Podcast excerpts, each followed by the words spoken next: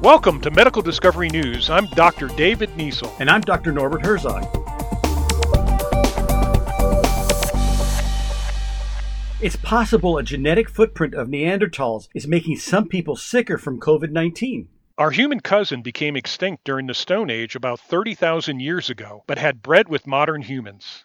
To see if the genes we inherited make us sicker, scientists in the study assessed the DNA of severely ill COVID patients for Neanderthal DNA. They were shocked to find a segment of the patient's DNA matched those from Neanderthal remains found in Croatia.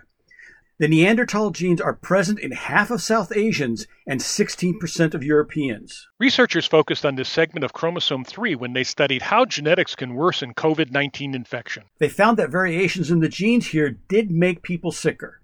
This correlates with people of Bangladeshi origin in the United Kingdom having twice the risk of dying from COVID 19. But this same variation may protect the Bangladeshi against other pathogens. For example, certain genes we've inherited from Neanderthals increase our pain sensitivity, while others protect women from miscarriages. The author of this study believes the Neanderthal genes are responsible for 100,000 COVID deaths so far. It's unclear how, but researchers know that one gene is involved in our immune response and one affects how the virus is able to invade human cells. Knowing which gene variants make people sicker can help scientists learn about the virus and help more people survive.